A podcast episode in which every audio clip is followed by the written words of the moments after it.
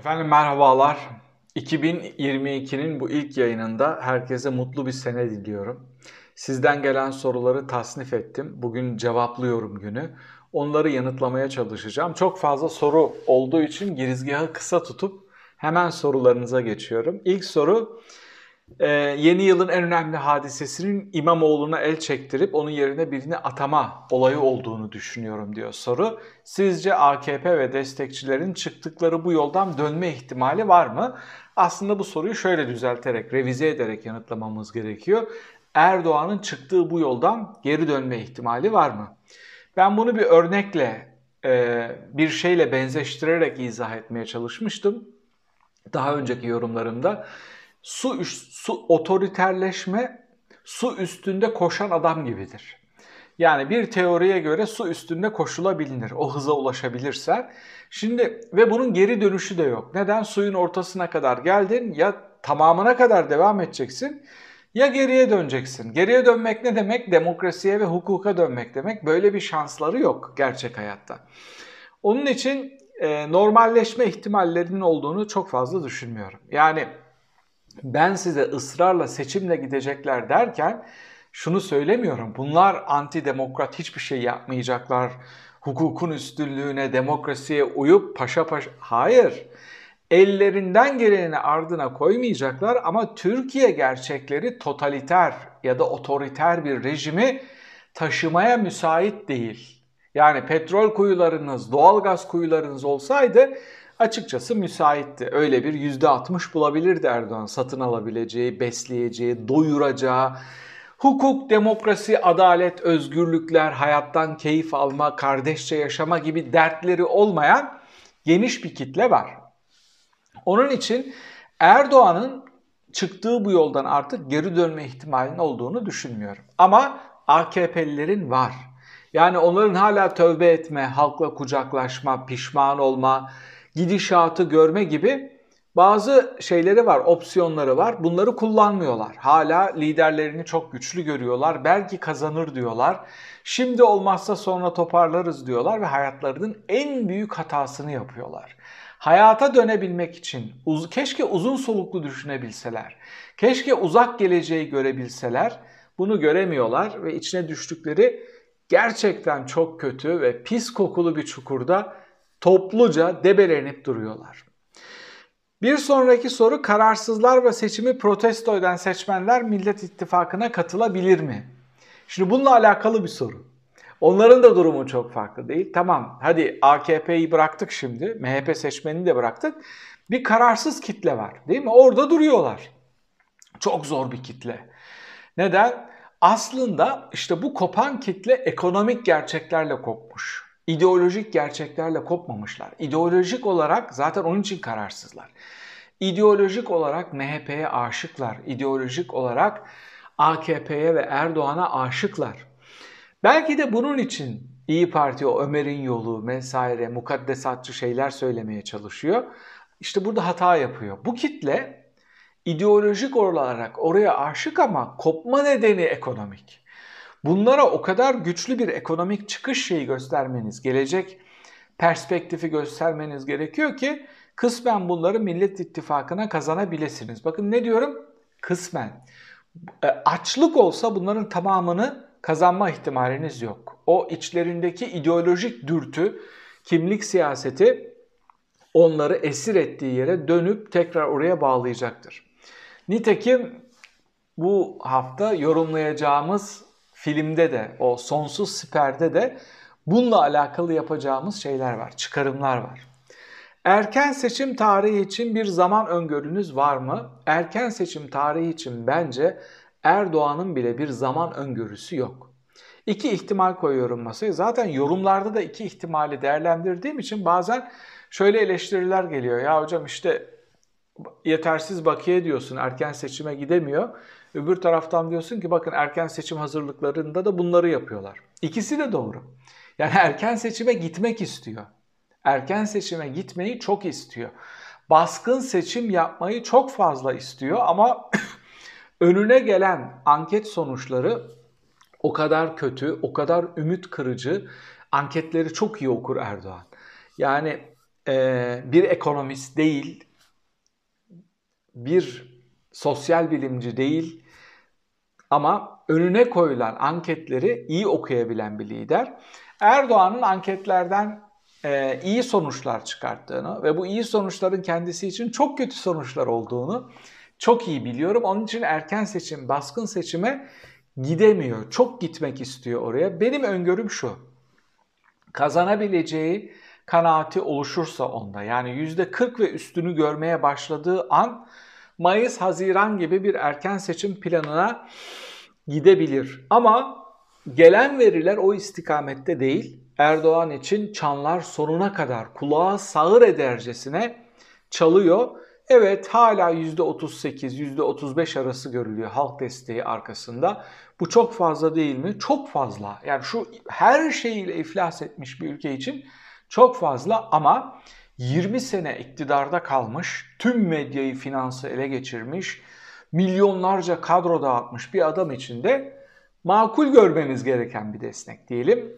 Yani eğer seçime inanırsa Mayıs-Haziran erken seçimi alabileceğine inanırsa Mayıs-Haziran, Mayıs-Haziran'da seçim olmazsa artık en son onun seçim yapabileceği, tekrar adayı olup seçim yapabileceği tarih neyse oraya kadar bu iş uzar.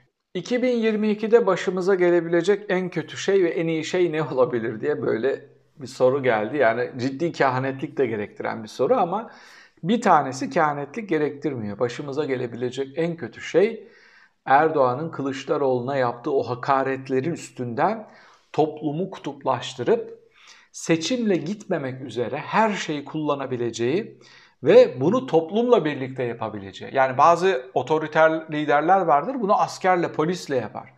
Bazıları da toplumu ikiye böler ve toplumun yarısını diğer yarısına karşı kullanır. Esat gibi.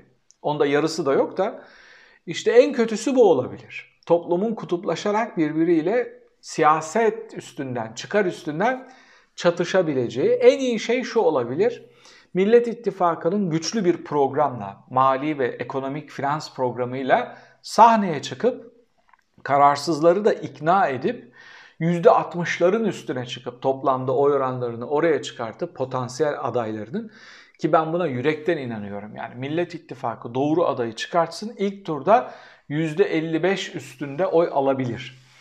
Böyle bir opsiyonla birlikte Erdoğan'ı kötü planlar yapmaya, İstanbul seçimlerinde olduğu gibi saçma sapan demokrasi dışı planlar yapmaya yönelik hamlelerinin tamamını yok edebilecek bir çıkış olması, halk nezdinde böyle bir toparlanma olması olabilir. Erdoğan kesinlikle kazanamayacağına kanaat ettiği bir seçim arefesine gelirse, yani Millet İttifakı'nın adayı %60'ları aşmış, o da işte o akşam İstanbul seçimlerinde olduğu gibi Anadolu Ajansı'nın şartel indirdiği gibi YSK'nın seçimi tekrarlattığı gibi bir hamle yapamayacağına inanırsa aday olmayabilir mi? Evet aday olmaz. Erdoğan bu takdirde aday olmaz.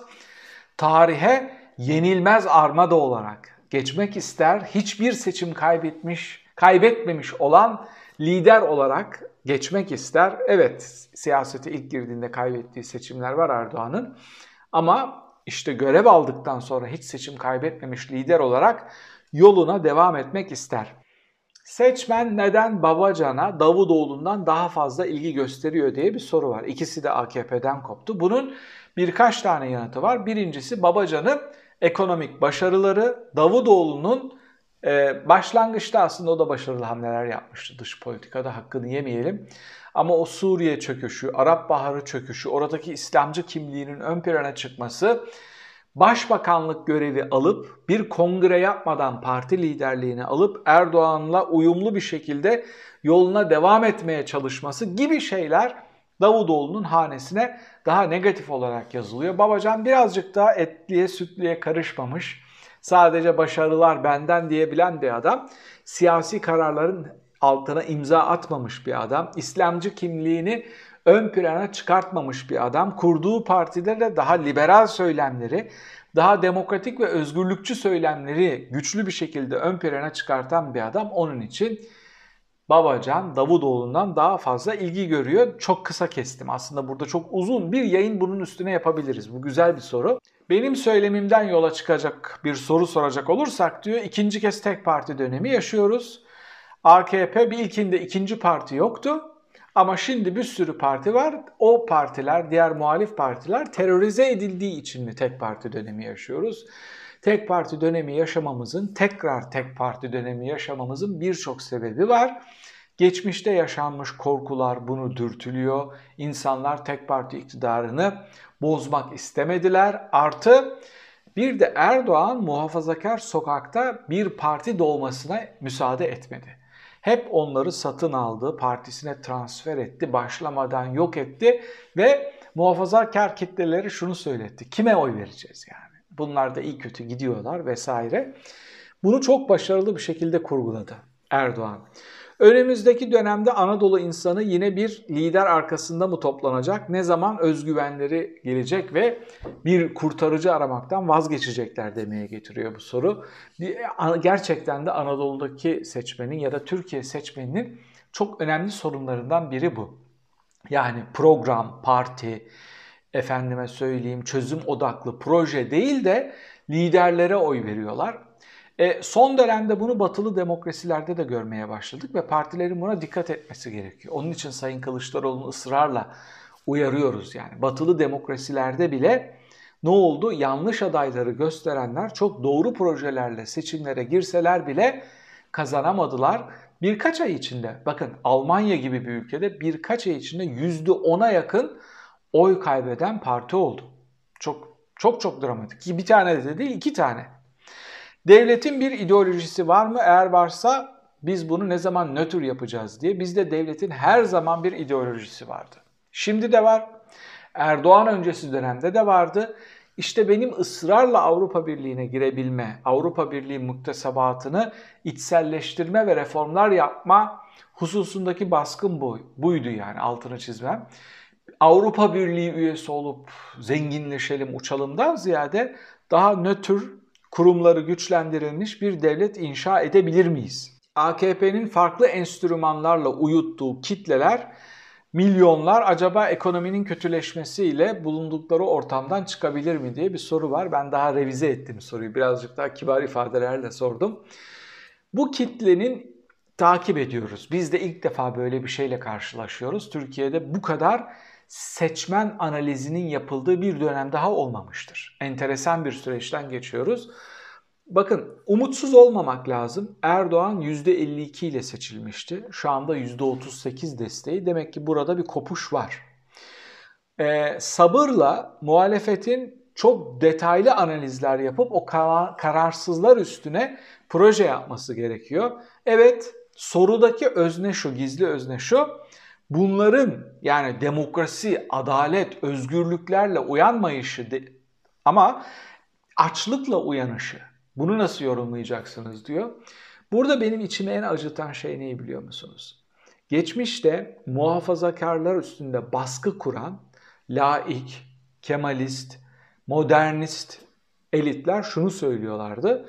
Yani biz bunu yapmak zorundayız. Bu insanlar birazcık zenginleşse, birazcık e, efendime söyleyeyim ayağa kalksa bunların demokrasi, adalet, özgürlük, modern bir devlet yapısı falan gibi şeyle alakaları yok. Burayı iki günde Pakistan'a, Irak'a, Mısır'a çevirirler. Söylemi vardı. Ee, içim acıyarak söylüyorum. Bu otoriter aktörleri haklı çıkartacak inanılmaz bir performans gösterdi. Sadece muhafazakar kitleler değil, muhafazakar tırnak içinde söylüyorum, aydınlar da gerçekten utanç verici bir tablo sergilediler. Kılıçdaroğlu'nun son zamanlardaki TÜİK, işte MEP ziyareti gibi hamleleri de nasıl değerlendiriyorsunuz? Kılıçdaroğlu'nun kurumlara alınmamasına rağmen bir başka soru, kurumların önüne gitmesi sizce doğru mu? Çok doğru. Çok çok doğru bir kere proaktif bir muhalefet yapıyorlar. Oraya alınmayacağını bilerek şunu gösteriyor halka. Bakın diyor burası artık kamunun değil. Değil mi? Temsili demokrasi. Ben %25'i temsil ediyorum. Ana muhalefet lideriyim Millet İttifakı'nın kurucusuyum ki o ittifakın %50'ye yakın şu anda oyu var. %45'leri üstünde oyu var. Ama denetlemek için, iki tane soru sormak için sizi temsil ediyorum ama sizlerin vergileriyle inşa edilmiş bu kurumlardan içeri giremiyorum. Şunu görün diyor. Bu kurumlar artık sizin değil, bunlar sarayın, saraya hizmet edenlerin kurumları. Bakın AKP'li bir muhtar gelse TÜİK'in kapısına vurur ve içeri girer. Ben AKP'liyim der, onlar da selam çakar. Kılıçdaroğlu size bunu göstermeye çalışıyor. Diyor ki normal bir devlet yok. Karşınızda normal bir kurum yok. Kapısına gitmesi doğru mu? Ne demek? Kılıçdaroğlu'nun son dönemde yaptığı en doğru şeylerden biri alınmayacağına rağmen, randevu verilmemesine rağmen o kapılara gitmektir. Onun için Erdoğan deliriyor. Yani dedim ya size bali çeken, alkol almış bir berduşun ana muhalefet liderine aynı cümle içinde hakaret edip kullanmayacağı ifadeleri kullanıyor. Çıldırıyor. Neden? Halka bir ayna tutuyor Kılıçdaroğlu. Diyor ki biz öyle hani işte geçmişte ne diye eleştiriliyordu CHP'liler Erdoğan'ı nasıl eleştiriyorlardı? Din üstünden, laiklik üstünden. Bunun karşılığı yok. Ama açlık üstünden, çöken devlet üstünden bunu çok başarılı bir şekilde yaptığı için Kılıçdaroğlu etkili de oluyor. En azından ben öyle düşünüyorum. Deva Partisi Millet İttifakı'na dahil olsa ve seçim kazanılsa parlamenter sistem içinde nasıl bir görev alır? İşte sizce hangi aktörler nereye gelmeli diye bir şey yapmış. Ben şuna inanıyorum. O kararsız kitleyi çekmenin yolunun Deva Partisi lideri Babacan'a ekonomiyi teslim edeceğiz deklarasyonunun önceden yapılması. Muhalif arz başkan adayı İmamoğlu mu oldu? Mansur Yavaş mı oldu? Çıkıp diyecek ki benim ekonomiden sorumlu başkan yardımcım Babacan'dır. Şimdi buna kızan CHP'liler oluyor. Bakın o %15'lik kararsız kitleyi çok güçlü bir şekilde çekebilmenin formülünün ben bu olduğuna inanıyorum. En azından böyle düşünüyorum. Parti liderlerinin onlarca yıl aynı yerde siyaset yapmasını nasıl izah etmemiz gerekiyor? Şimdi bu normal bir süreçten geçmiyoruz. Bir dominant parti sistemi var Türkiye'de. Bir soruyu soran benim söylemim üstünden ikinci tek parti dönemi diyor. Bu kadar baskın bir dominant partinin olduğu bir dönemde hadi muhalefet lideri seçim kazanamadı, hadi ilk seçimde git batılı demokrasilerde olduğu gibi böyle bir kritik yapmam ben. Çünkü karşısında devleti tüm kurum, kuruluş, finans, medya, istihbaratıyla birlikte kullanan bir lider var. Rekabetçi bir şey yok ya da eşit rekabetçi bir seçim zemini yok. Evet ama buna rağmen eğer bunu mesela eleştiriyorsa Erdoğan çıksın bunu ilk partnerine söylesin. Değil mi? Çıksın Devlet Bahçeli'ye desin ki ya sen hayatında bir tane seçim kazanamadın orada niye oturuyorsun? Ee, ama normal şartlarda ben liderlerin değişmesini savunuyorum. Uzun süre orada kalmamalı. Hele başarısız olduğunda derhal gitmeli ama bunu bırakın isterseniz donduralım. Demokrasimizi normalleştirdiğimizde o zaman bunu tartışalım. AKP ve MHP dışındaki partilerden bahsediyorum diyor soru. Niçin bir türlü bir araya gelemiyorlar? Şahsi çıkarlarını mı düşünüyorlar? Evet, şahsi çıkarlarını düşünüyorlar. Bir araya gelecekler ama o bir araya geleceğimiz noktaya kadar biz kendi partimizi büyütmeye çalışalım. Zaten şundan dolayı bu partiler Millet İttifakı'nın partileri aynı zamanda kendi içinde rekabet halindeler. Bunu da çok net bir şekilde dillendiriyorlar. TÜİK'te sık yapılan değişiklikler ve TÜİK'in performansı hakkında nasıl bir yorum yaparsınız diye bir soru var.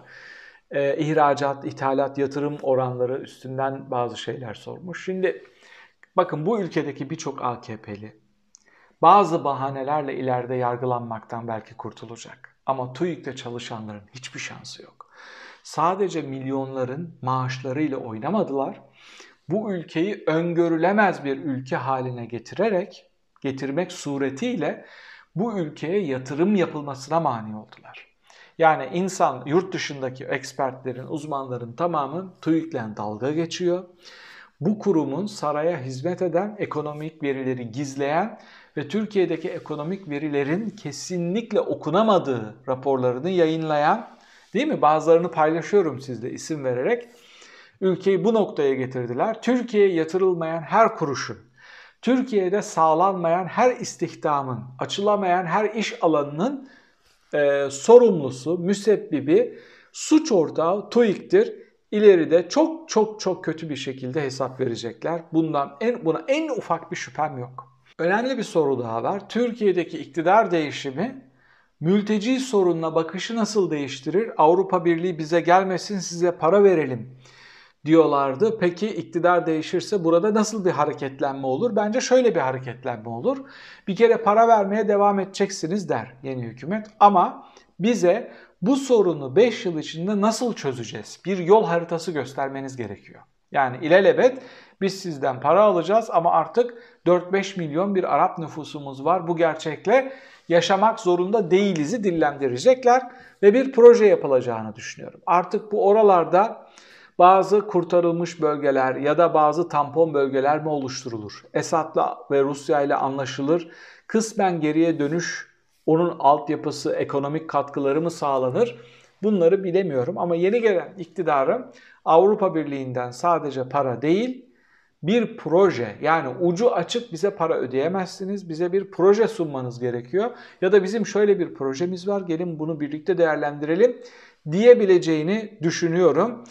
Türkiye'de ütopyalar gerçek olsa nasıl bir ülke hayal edersiniz diyor.